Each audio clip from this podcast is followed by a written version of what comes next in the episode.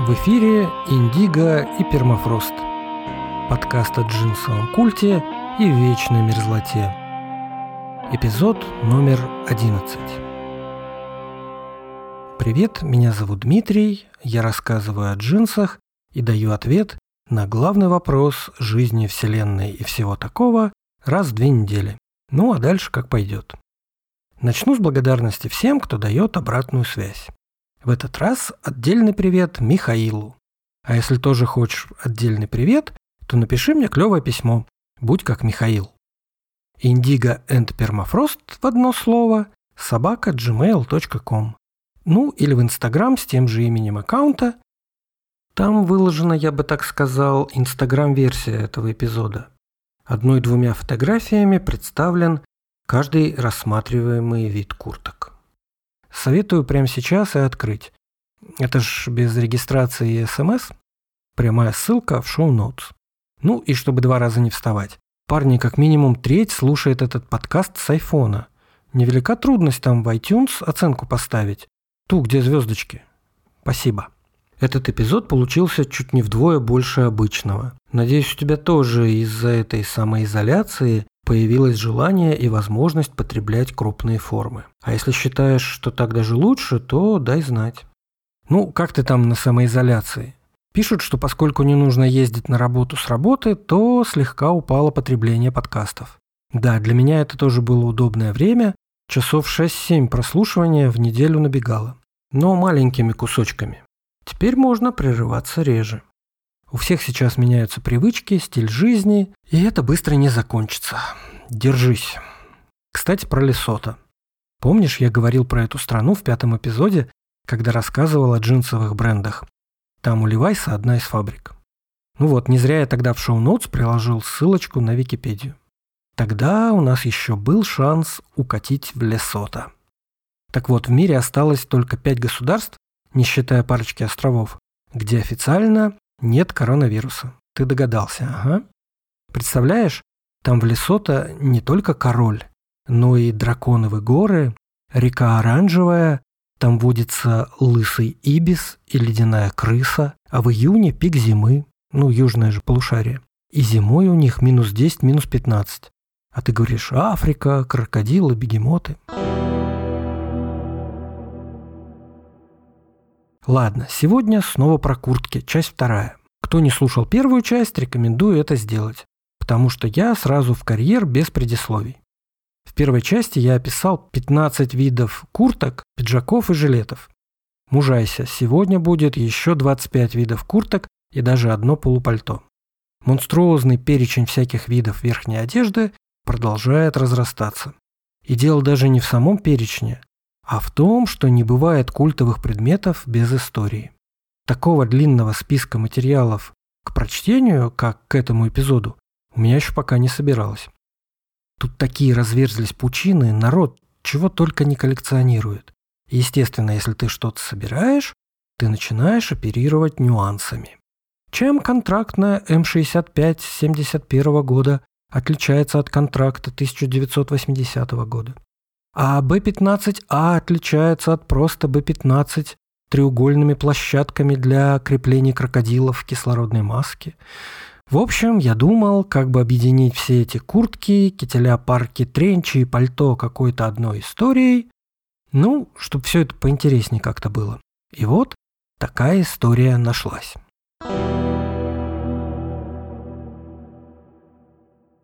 Утром 21 мая 1911 года на парижском аэродроме торжественно стартовала международная авиаралли Париж-Мадрид. Ну, при слове «ралли Париж» сразу подсказывается Дакар, и ты представляешь какие-нибудь автомобили э, и мотоциклы, а тогда это было авиаралли, представляешь? Долететь из Парижа до Мадрида – это было целое дело. Ну так вот, Лучшие авиаторы боролись за главный приз в 100 тысяч франков. Ну и чтобы посмотреть на это зрелище, собралась огромная толпа, 300 тысяч человек, ну, включая представителей руководства Франции. В гонке принимали участие 8 машин, которые взлетали с интервалом в 5 минут. Предпоследним на стартовую позицию вышел Луи Эмиль Трайн, который выступал на аэроплане собственной разработки. В общем, начав набор высоты, он услышал, что двигатель начал чихать, э, мощность упала, аэроплан стал терять скорость, грозило падением. Он решил прервать взлет, развернулся и хотел приземлиться. Но не тут-то было, потому что по аэродрому уже грацевал эскадрон кирасиров. В общем, он неизбежно бы в них врезался, поэтому он снова вывернул штурвал, чтобы описать полный вираж, и тут мотор окончательно заглох на развороте. Он потерял темп, не мог планировать, и фактически с высоты примерно метров двадцати плашмя плюхнулся на землю. Въехал в стоявшую на краю полосы толпу зрителей. И, как назло, как раз в то место, где были члены правительства и другие важные шишки. В результате тяжелые травмы получил премьер-министр, его сын, а также чувак, который, собственно, спонсировал это ралли. Наверное, в этот момент он сильно пожалел.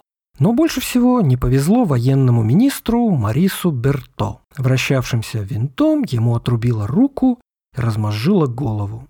Кровь, кишки, ужас, женщины падают в обморок. В общем, он скончался на месте. А пилот при этом вообще почти не пострадал, и проведенное расследование его оправдало, потому что ничего не мог сделать, а в отказе двигателя он не виноват. Но на него все равно все это произвело такое сильное впечатление, что он забросил авиацию, больше самолетов не делал и переключился на разработку мотоциклов. А нам этот военный министр Берто важен тем, что он активно выступал за введение в армии нового обмундирования защитного цвета. Незадолго до гибели он добился изготовления пробной партии и отправки ее в войска для проведения полевых испытаний. Однако с его смертью дело заглохло, и французская армия оказалась единственной, вступившей в мировую войну в таких карнавальных мундирах из предыдущего столетия, в синих длиннополых сюртуках ярко-красных шароварах. Ну, в общем, целый год до 15 года французы воевали вот в этой дурацкой форме, и неизвестно скольким тысячам человек это майское происшествие 2011 года на парижском аэродроме стоило жизни. Ключевые слова этой истории – самолеты, мотоциклы, гонки, военная униформа, Первая мировая. А если добавить еще как-то флот, чуть-чуть охоты и много Второй мировой, то получится практически полный перечень для сегодняшнего разговора про верхнюю одежду. Структурировать я решил так. Кожаные куртки и не кожаные, а внутри каждой группы милитари и не милитари. Начну с кожаных и не милитари. И подожди, сразу признаюсь, я не пошел в тему сортов кожи, видов дубления, всех этих шинки, Chrome Excel, вот этого всего. Неподъемно. Извини, может, другой раз? Хотя вряд ли мне кожаные куртки в принципе нравятся, но фанатом их я пока не стал. Хотя при подготовке этого эпизода пришлось насмотреться всякой красоты. Да и в моей части вечной мерзлоты климат для них неудобный. Слишком краток миг, когда в кожанке уже не холодно, но еще не жарко. Хотя прошедшей зимой вполне можно было обойтись. Плюс слоистость никто не отменял. Но ценник, ясное дело, меньше чем с тысячей долларов серьезно к снаряду можно не подходить. Ну и последняя оговорка – это далеко не полный перечень, только рэперные точки. Итак, кожаные куртки не милитари. Начинаем с 1920-х годов, когда появились первые мотоциклисты и, соответственно, мотокуртки, она, эта мотокуртка делалась не только из кожи, но и из вощенного хлопка, была побратимом вощенных курток для охоты, но о вощенках чуть позже. Зато фасон понятный. Воротник с стойкой, с пряжкой для защиты от ветра, ремень, наплечники, налокотники, много кнопок, нагрудный карман один наклонен, тот, который м -м, слева, чтобы удобнее карту было доставать, люверсы под мышками, чтобы не так жарко, Вот примерно так выглядела мотокуртка. Второй вид – это куртка перфекта. Она же Double Rider. Она же у нас более известна под словом «косуха». И выпустила ее компания «Шот». Это такие два брата, выходцы из России. В 1913 году они эту свою компанию создали. И вскоре, ну, в Первую мировую, как и все, делали э, бомберы, о которых потом я скажу. Но в 1928 году придумали они вот этот косой крой на молнии и назвали эту куртку «Перфекта», потому что так назывались любимые сигары одного из этих братьев, тоже завернутые как бы наискосок. А, она становилась все популярнее, но основной бум, конечно, случился уже в 50-е годы. Все те же самые Марлон Брандо и Джеймс Дин. Помнишь, 1953-1955 культовые фильмы. И вот Марлона Брандо в фильме «Дикарь» я уже вспоминал два раза. Первый раз по поводу джинсов, второй раз по поводу сапог инженеров. Ну вот э, настал третий раз. Куртка перфекта черная кожанка, на рукавах молнии, ну, в общем, вот это все. После э, этого фильма продажи прям ракетой вверх взлетели, ее официально запрещали в школах носить, в общем, чем больше с чем-то борются, тем оно больше молодежи нравится, ты же понимаешь. Вот, а где-то в середине 70-х эти куртки перфекта освоили рокеры и панки, и тогда она стала еще и символом вот, таким музыкальным. В общем, э, само название превратилось фактически в ксерокс, то есть в имя нарицательное. Э, не у нас, но на Западе очень часто можно вот встретить, что эта куртка называется перфекта. Неважно, кто ее делает, фирма Шот или кто-то другой. А у Шот это классические 613 и 618 модели. Следующий вид тоже мотоциклетный. Куртка называется кафе рейсер ну или райдер, такая прямая куртка на молнии, прямой карман один, нагрудный два сбоку, не накладные, а такие разрезные, а, гладенькая, в облипочку тоже воротник стойкой. Почему кафе рейсер? Ну, тут такая более-менее длинная история. Значит, э, это 50-е, 60-е годы, Великобритания. Значит, закончилась война, Э, начали восстанавливать экономику, большое дорожное строительство. Понастроили магистралей, ну, таких современных, а на них, естественно, на обочине стоит, ну, кафе придорожное. И вот э, юные, ну, относительно юные пролетарии, которые уже зарабатывали достаточно, ну, вернее так, недостаточно, чтобы купить машину, но достаточно, чтобы купить мотоцикл его, значит, допилить, переделать. Э, кафе-рейсер называется, и мотоцикл, тип мотоцикла тоже. Ну, в общем, от кафе до кафе, такие гонки, ну или из кафе выехали, кто раньше вернется, э, там до определенного знака доехали, обратно вернулись. В общем, такие вот кафе-рейсеры. Ну вот и курточка, соответственно, стала таким образом называться. Ушот – это модель 141. Так, теперь отвлечемся временно от мотоциклистов и назовем куртку сафари. Сафари – такая наследница норфолкского пиджака. В прошлом эпизоде я его почему-то с неправильным ударением назвал, но он, конечно, норфолкский. И вот э, эти кожаные куртки такого примерно кроя завоевали небывалую популярность в начале 70-х. Э, по форме воротника и лацканов она ближе вот к классическому костюму. И часто такие куртки сафари делают из замши.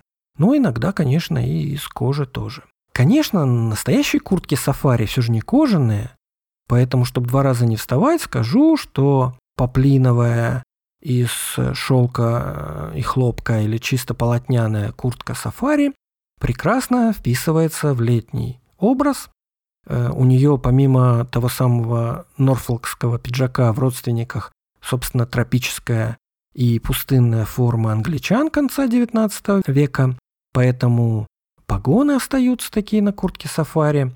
Но то же самое, четыре больших накладных расширяющихся к низу кармана с клапанами, длина в целом ниже пояса, цвет хаки. Следующий вид куртки называется казак. Не нашел, почему именно такое название. Появились эти казаки в конце 20-х э, годов. А, у нее такой воротник с закругленными концами. Она на пуговицах, а не на молнии. Утяжки с пряжками внизу по обоим бокам. Тонкая кожа, скорее такой пиджачок, нежели куртка. В общем, годится на очень теплую погоду. И они были популярны как спортивные куртки в колледжах. Бывают и с полуремнем тоже. Но в целом вообще не очень четко очерченный э, вариант. И вот этими казаками называют очень разные виды курток.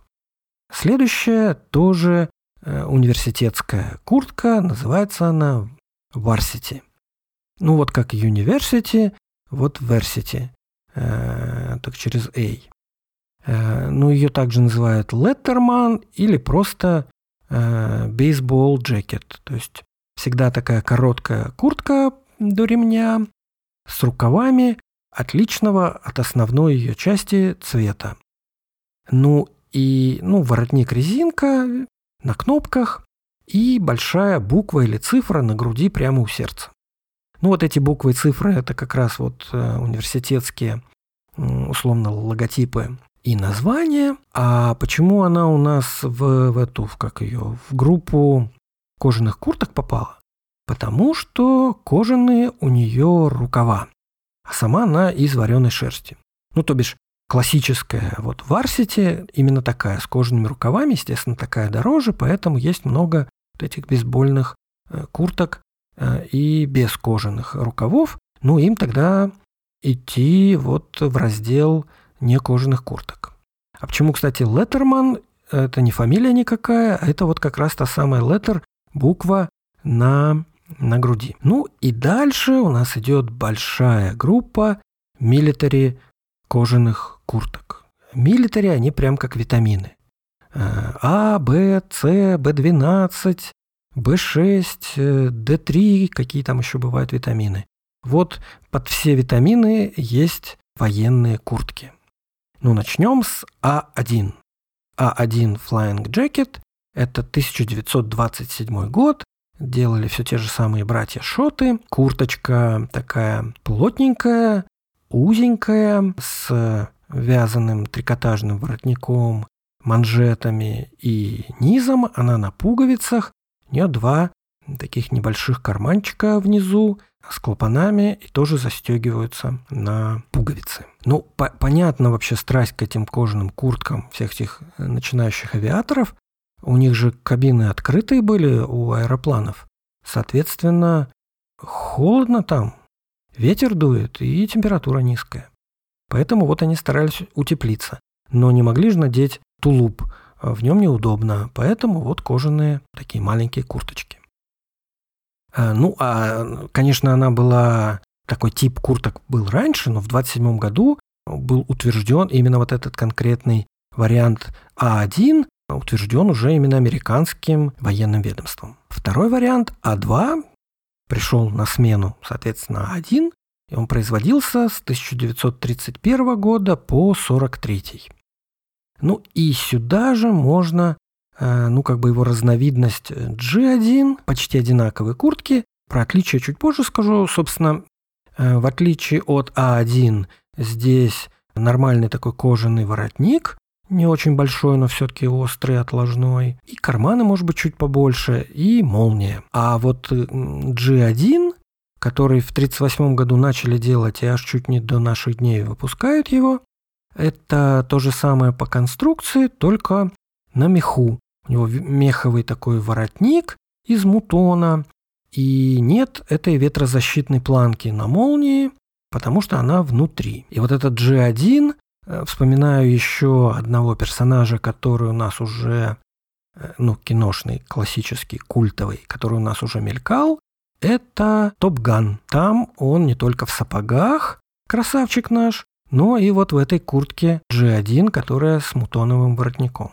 Тут уже пора сказать слово «бомбер», потому что на самом деле бомберами называют любые летные куртки, Но вообще-то говоря, настоящий бомбер – это вот тот, про который сейчас начнем говорить. Но вначале была куртка Ирвин. Она не американская, а английской э, армии, английских военно-воздушных сил. И Ирвин, его звали Лесли. Вообще он был каскадером, работал в Голливуде, вообще он придумал парашют.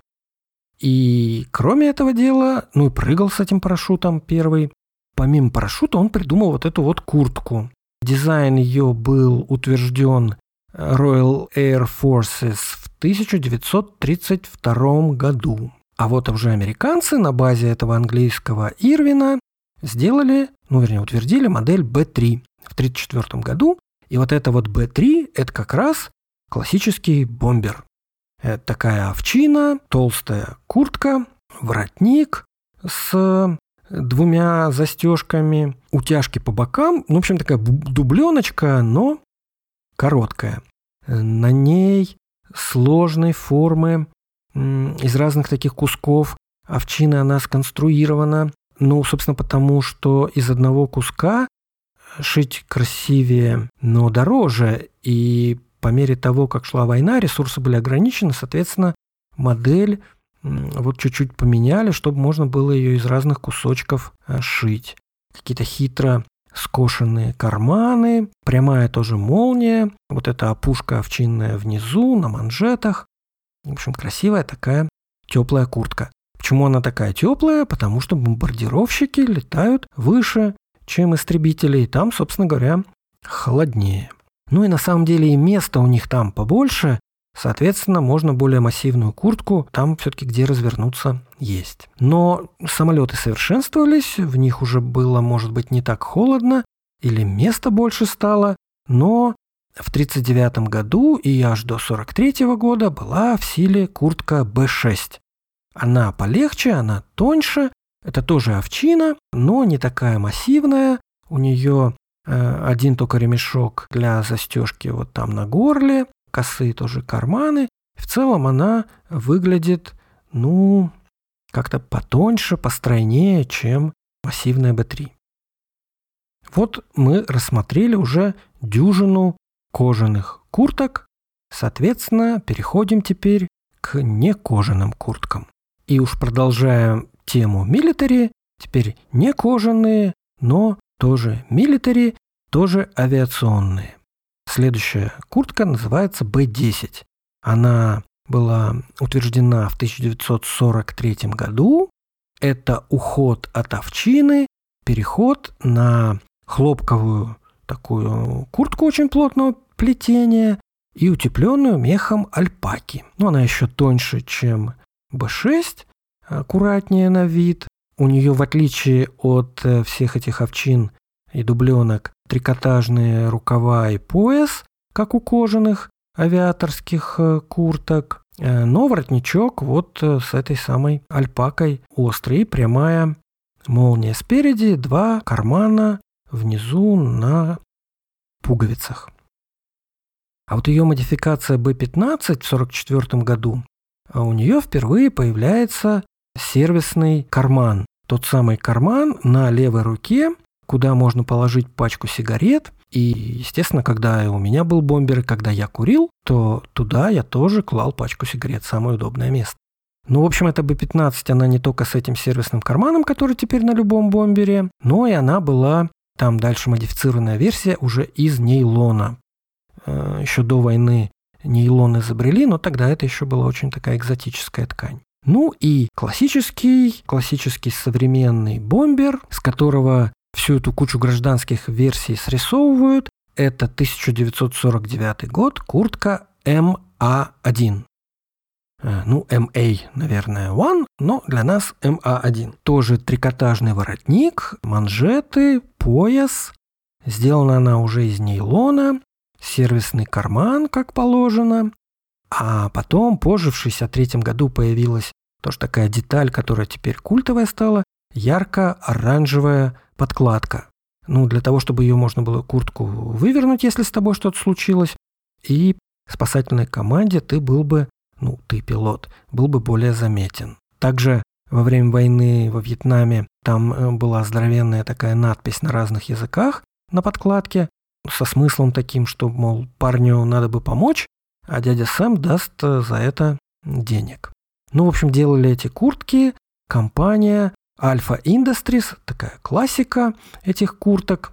Ну и сейчас ее тоже можно купить за 150 долларов от той же Alpha Industries, потому что после, ну или даже параллельно с этими военными контрактами, естественно, они делали эти куртки и на коммерческую продажу, уж тем более после всех этих войн, и э, большой теперь это обычный одежный бизнес, поэтому за 150 долларов можно купить такую куртку от Alpha Industries. Но если хотеть действительно прям копию той самой куртки 49 -го года, то тут нам, конечно, опять идти к японцам, The Real McCoy и освежающие 820 баксов, и курточка МА1 твоя.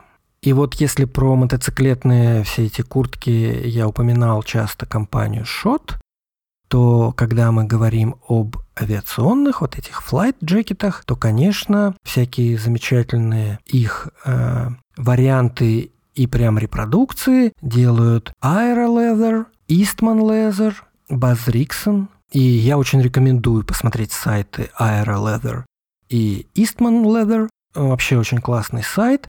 Обязательно на него сходи. Там не только вот эти реплики американских курток, но и английских, и даже немецких.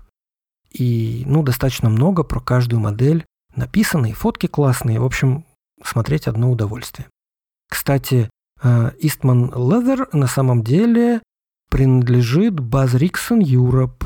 Да, это одна и та же компания, так что Buzz Rixon Japan не то же самое, что Buzz Rixon Europe, но я как-то не вникал в подробности, чем они там отличаются и как с друг другом корпоративно связаны. Ну и Терриэл Маккой, конечно, это гигантский набор всех этих репро кожаных и некожаных курток. Мастера, но, конечно, дорого стоят. На этом мы закончим с авиационными куртками и спустимся с небес на воду. Поговорим теперь про флотские. Сначала был пикоут. Но это вот у нас пиджак, а есть пикоут. Пиджак, пиджакет, пикоут, пикоут. В общем, все это какие-то голландские слова. Не знаю, как они там произносятся, но суть в том, что пикоут – это коут, сделанный из грубой шерстяной ткани. Еще в XVIII веке голландцы такие куртки, пальто делали. Ну, может, они их и придумали, но популяризировали их точно англичане. А от них уже это пошло в Америку. В общем, почти во всех европейских флотах был этот самый пикоут. А у нас он тоже был и называется бушлат. Так бы сразу и сказал? Нет, не сказал, потому что у нас бушлатом называют все что угодно, включая ватник. У нас бушлат черный, а у них неви, вот такой и сине-черный густой синий цвет. Суть – двубортное полупальто, короткое, чтобы удобно было лазать по мачтам, непродуваемое, непромокаемое, теплое, сделанное из шерстяной, толстой шерстяной ткани. С большими круглыми пуговицами, с набитым на них якорем. Вертикальные прорезные карманы э, чаще наверху в районе в районе груди, но бывает и внизу. Классический такой образчик – это Баз Риксон, US Navy, 1910 год. Ну, просто обалденный пикоут. Даже вот такая деталь. Внутренняя часть карманов вельветовая. С воспроизведением всех-всех э, нюансов этого 1910 года. Ну и стоит, соответственно, 600 долларов. Ну, или без этих всех тонкостей от компании Shot а в два раза дешевле. Про Дриэл Маккой, который будет еще дороже, чем Баз Риксон, уж я не вспоминаю. Следующая морская куртка, ну или вернее даже так, первая морская куртка, которая пришла на смену этому пикоуту уже во время войны Второй мировой, это N1 DC. Это deck coat, то есть палубная куртка 43 -го года. Удивишься, что 43 -го года, да, до того носили на флоте армейскую куртку танкер, но про нее чуть позже скажу. Так вот, э, этот самый N1 Deck Coat, э, хлопковая ткань Jungle Cloth, такая очень плотного переплетения ткань, закругленный воротничок с этим самым чинчстрапом, подкладка из альпака, ну и этот воротничок тоже из альпаки, трикотажные манжеты, спрятанные внутри, ветрозащитный клапан на пуговицах, но он поверх э, зипера, то есть на молнию застегивается, и сверху еще на пуговице этот клапан запирается. По длине ниже пояса, сначала того же цвета неви, а потом стало цвета хаки. Вот это как классика, классика такой бушлат. Позже он был и серо-зеленый тоже.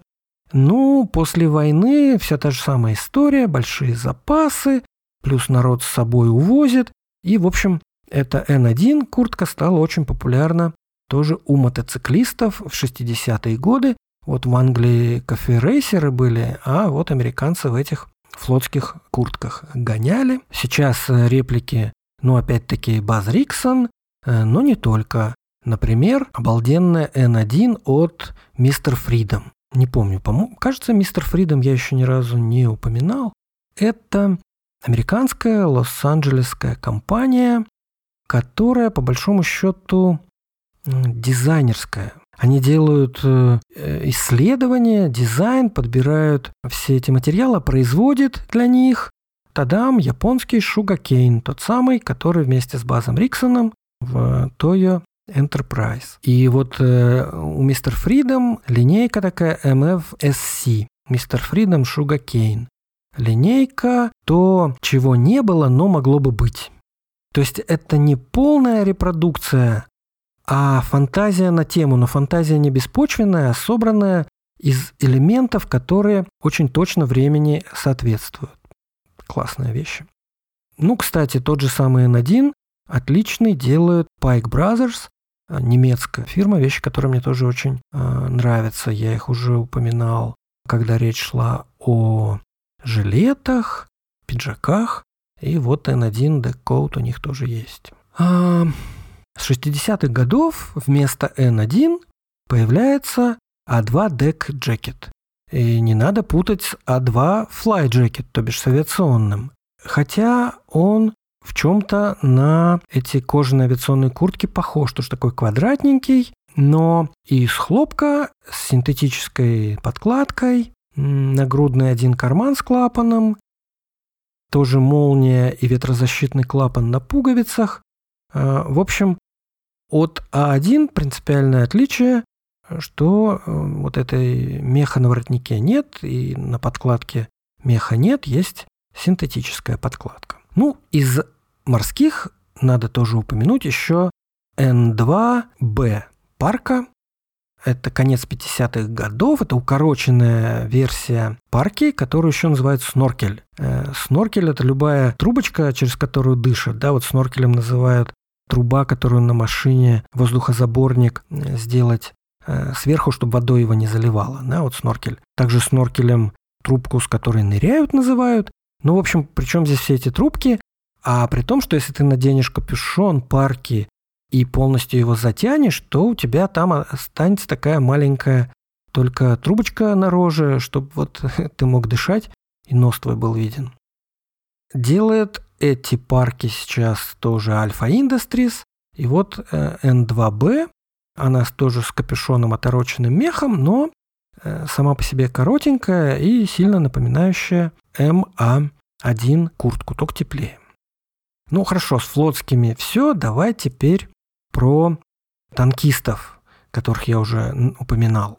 Вообще танкером, э, вот танкистом он называется этот джекет Неофициально, официальное у него название было Winter Combat Jacket.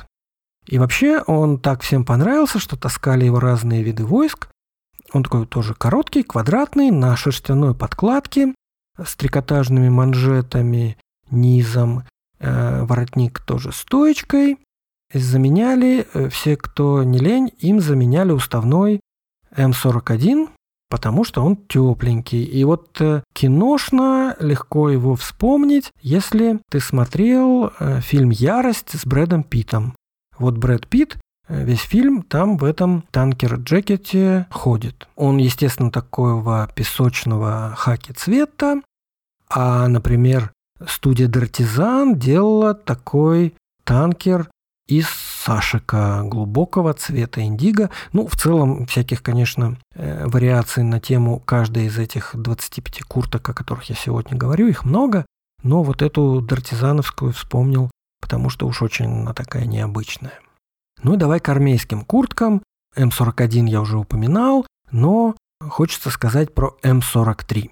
Уже столько раз звучала цифра 43, э, что становится понятно, хорошо очень поработали, и переработали всю форму и амуницию вот к этой версии 43 -го года. И ботинки, помнишь, 43 Combat Boots, и вот авиационные куртки, ну и вот дошли мы до армейских.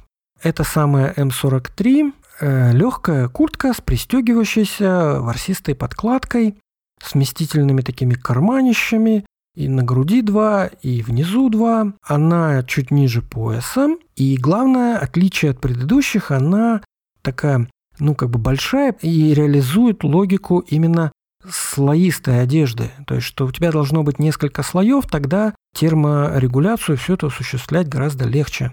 Одним набором одежды под разные погодные и климатические условия. Но все-таки самой известной курткой является не М43, а М65.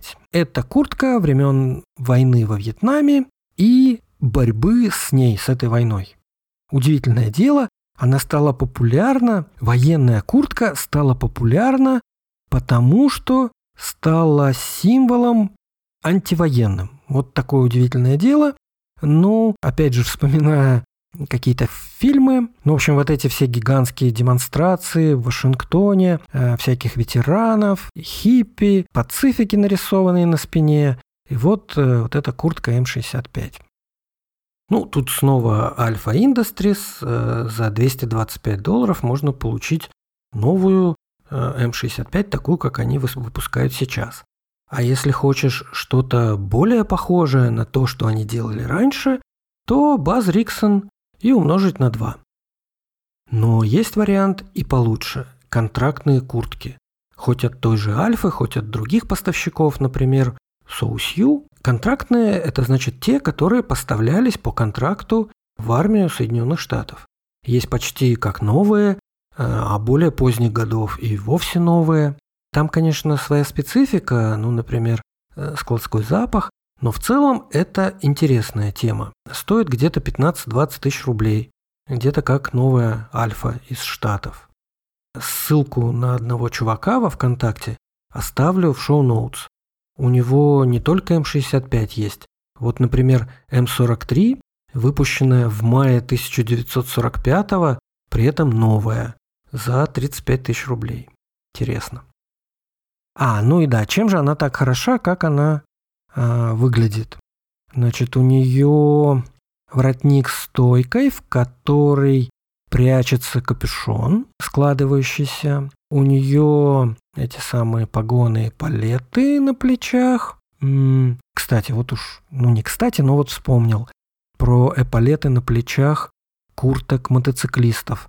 Для чего они там были? Оказывается, они нужны для того, чтобы под эти палеты засунуть перчатки, тогда, когда они тебе не нужны. Прикольно. Ну так вот, на М65 внешний э, слой хлопковый и внутренняя подкладка лайнер для утепления. Причем э, снаружи вот этот слой, он такой непродуваемый, непромокаемый, на молнии медной посередине, которая поверху еще застегивается э, штормовым клапаном. Что на ней там еще? утяжка, шнурок на поясе, шнурок, утяжка в самом низу, манжеты застегиваются на липучку на велкро и также воротник. То есть есть возможность себя затянуть, чтобы никуда не дуло и не текло, когда идет дождь. Ну и наоборот, все это раскрыть, распустить, а у нее такой свободный фасон, чувствовать себя в ней не жарко, когда теплая погода. а цвет у нее оливково-зеленый. OG-107, OG-107. И вот этот самый OG-107 часто путают, потому что с таким названием OG-107 и есть набор формы. Соответственно, она того же самого цвета OG-107, но это китель и брюки. И, соответственно, вот этот вот китель из этого набора OG-107 Jungle Jacket, его э, часто так называют OG-107 и путают с цветом OG-107, ну, той же самой куртки М65. 1952 года вот эта форма ОГ-107, это значит еще Корейская война. Там были разные модификации, самая известная ее тип 3, который э, с 1964 аж до конца 80-х выпускался. По большому счету этот китель такая плотная рубашка, и ее бы надо... Ну, он к первой части моего рассказа о куртках должен был бы относиться, но логичнее описать уж сразу здесь. Ничего в нем такого особенного нет. Это опять Вьетнам и борьба с этой войной. И вот Джон Леннон в такой курточке, которую ему подарил солдат, который, кстати, был не вьетнамский ветеран, а корейский, как показывают те патчи, которые вот на этой ленноновской куртке были налеплены. Но э, неважно, такая рубашечка, пуговицы, два нагрудных кармана с клапанами, острый воротник, э, ну вот, вот этот э, оливково-зеленый цвет. Так, это, наверное, уже последняя военная куртка, про которую я хотел сказать. Этот эпизод, он переполнен военной формой. Означает ли это, что люди, вовлеченные в heritage стиль, все должны быть такими милитаристами не наигравшимися в солдатики и войнушку и тому подобное. Это абсолютно не так. А чем привлекает военная форма и все производные от нее? Вовсе не своей военной направленностью. Она спокойно вписывается в общий ряд с рабочей и спортивной одеждой, потому что у всех них есть общее. Они разработаны с целью выполнять определенную функцию долго и надежно. То есть униформа, она функциональна. Мы ее любим, конечно, за красоту, но помнишь эту знаменитую фразу Туполева, что некрасивые самолеты хорошо не летают. Вот такая тут красота.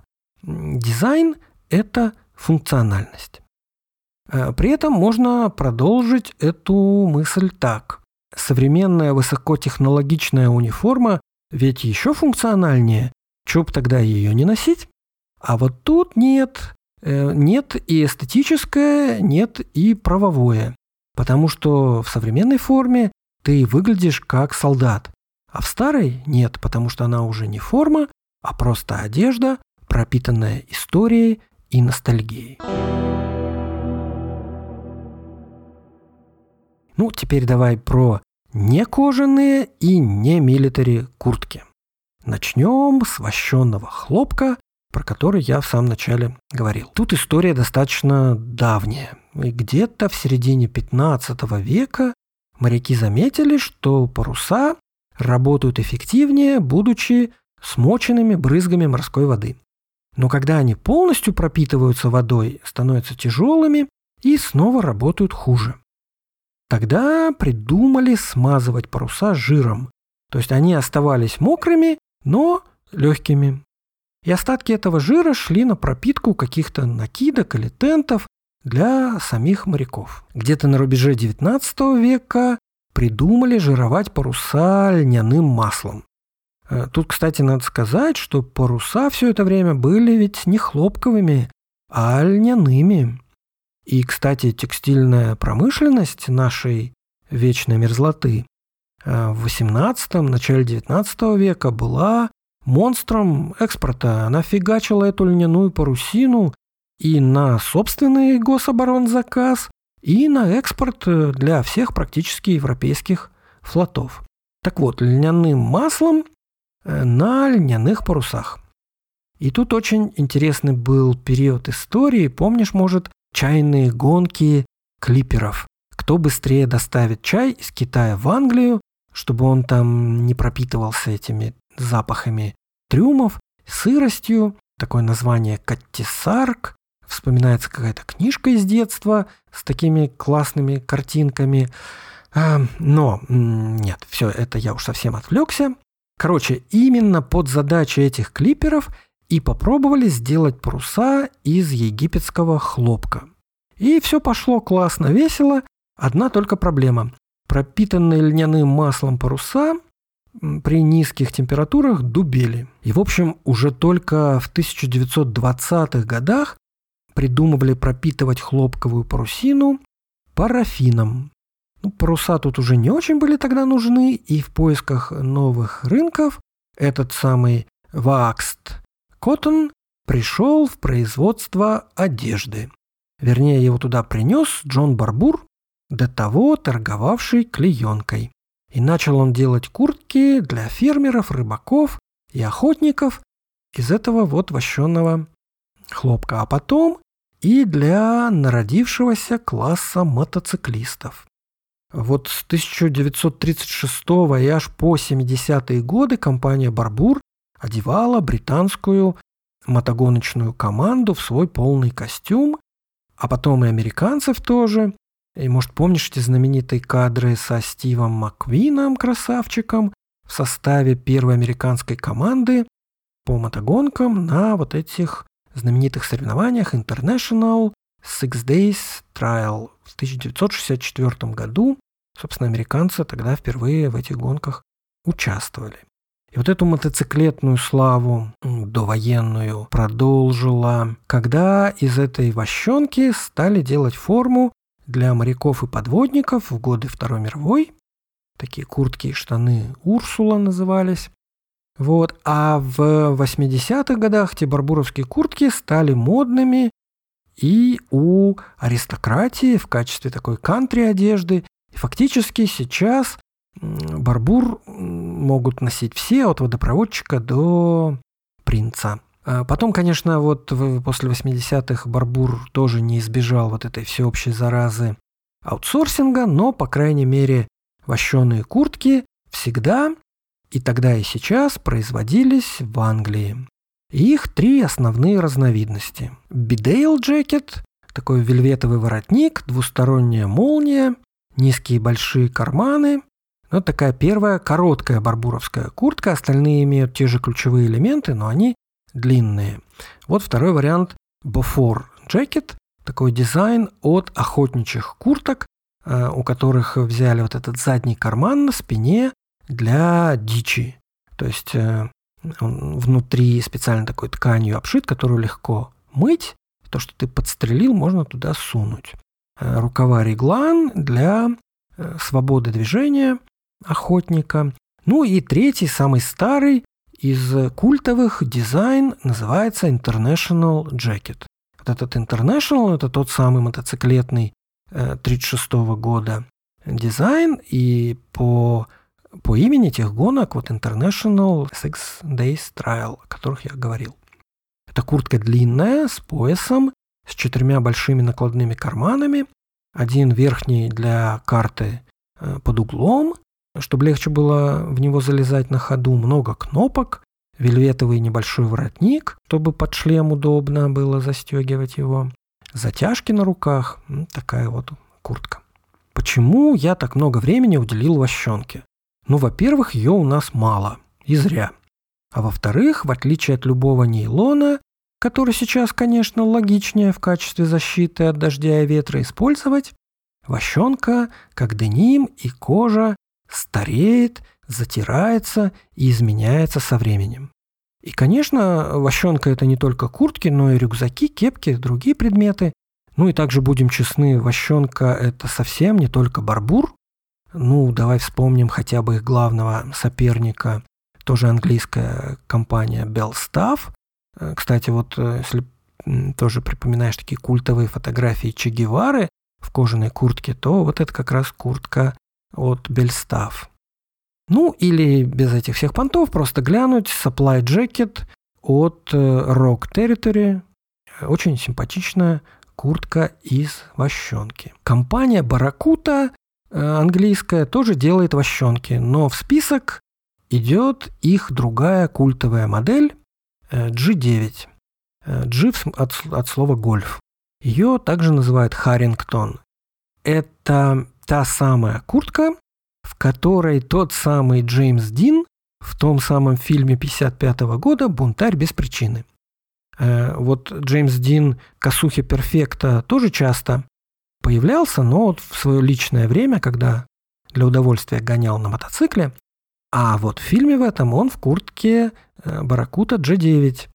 Э, она придумана в 1937 году, у нее подкладка шерстяная из тартана клана Фрейзеров, красно-сине-зеленая клетка.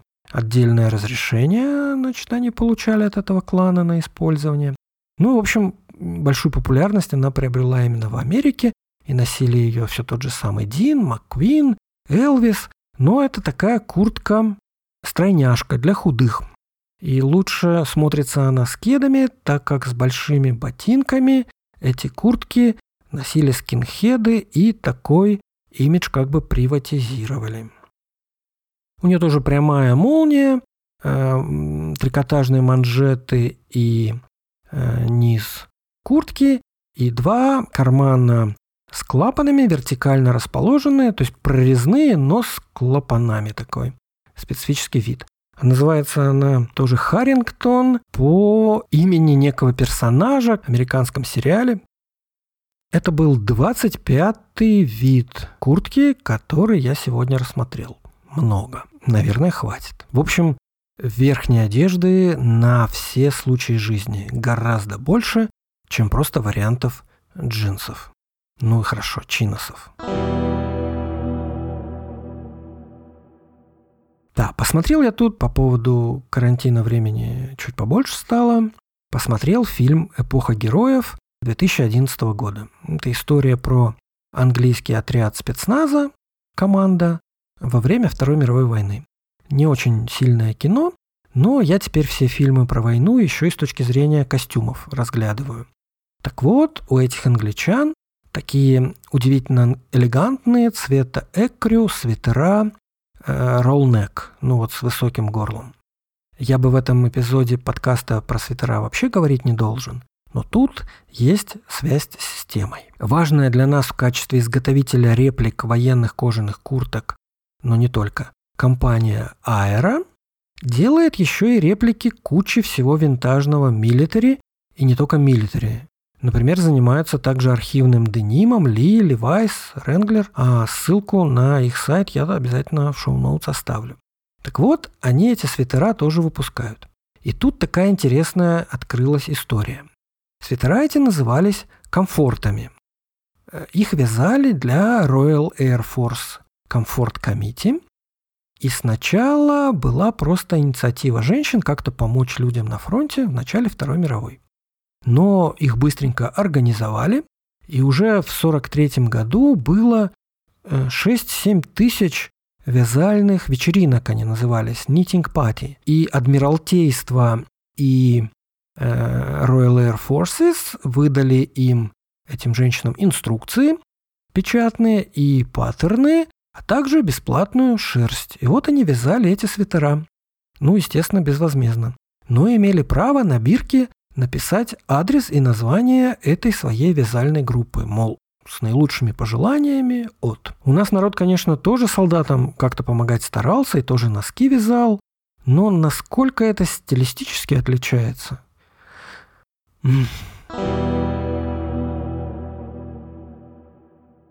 Тут у тебя может возникнуть мысль, ну, может, не у тебя, а у другого слушателя. Кстати, знаешь, почему я обращаюсь на «ты»?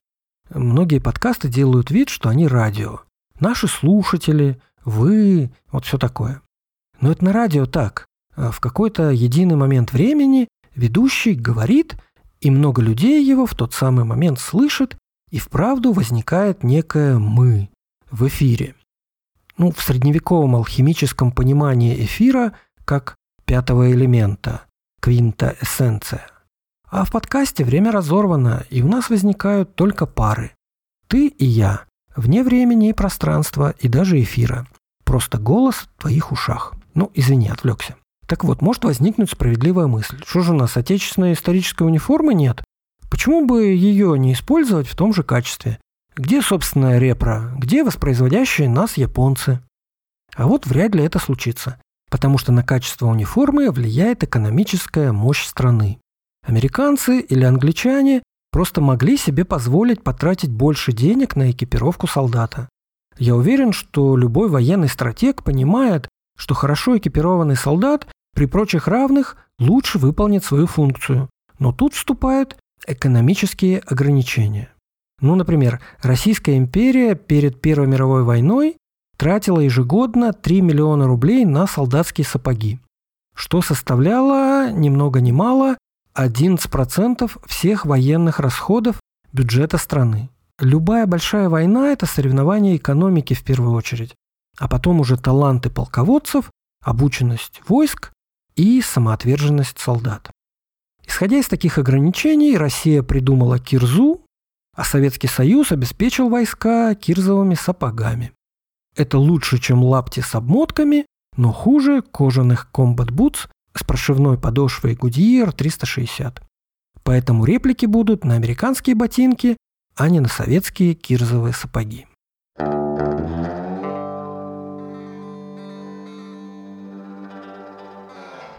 На этом прощаюсь. Всем здоровья. Если есть что добавить или спросить, или предложить, или просто прислать привет, то электронная почта indigo в одно слово собака gmail.com с тем же именем в Инстаграм, так что можно и в Директ. Напомню, что в Инстаграме выложена подборка иллюстраций к эпизоду, и если не глядеть на нее, то я вообще не представляю, как ты разберешься. А в шоу-ноутс я дал ссылки на основные компании, которые упоминал по ходу изложения. Шот, Льюис Leathers, Aira Leather, Eastman Leather, Buzz Rixon Europe, Mr. Freedom, Терриэл Маккой, Willers, Himmel Brothers, Alpha Industries, Барбур, Баракута. Если понравился этот подкаст, поставь, пожалуйста, оценку и оставь комментарии там, где ты его слушаешь. На Apple и Google подкастах, в Яндекс Музыке, в Кастбоксе. Ну и, конечно, подписывайся, чтобы не пропускать новых эпизодов. Нам не отогреть эту вечную мерзлоту, но каждый может зажечь.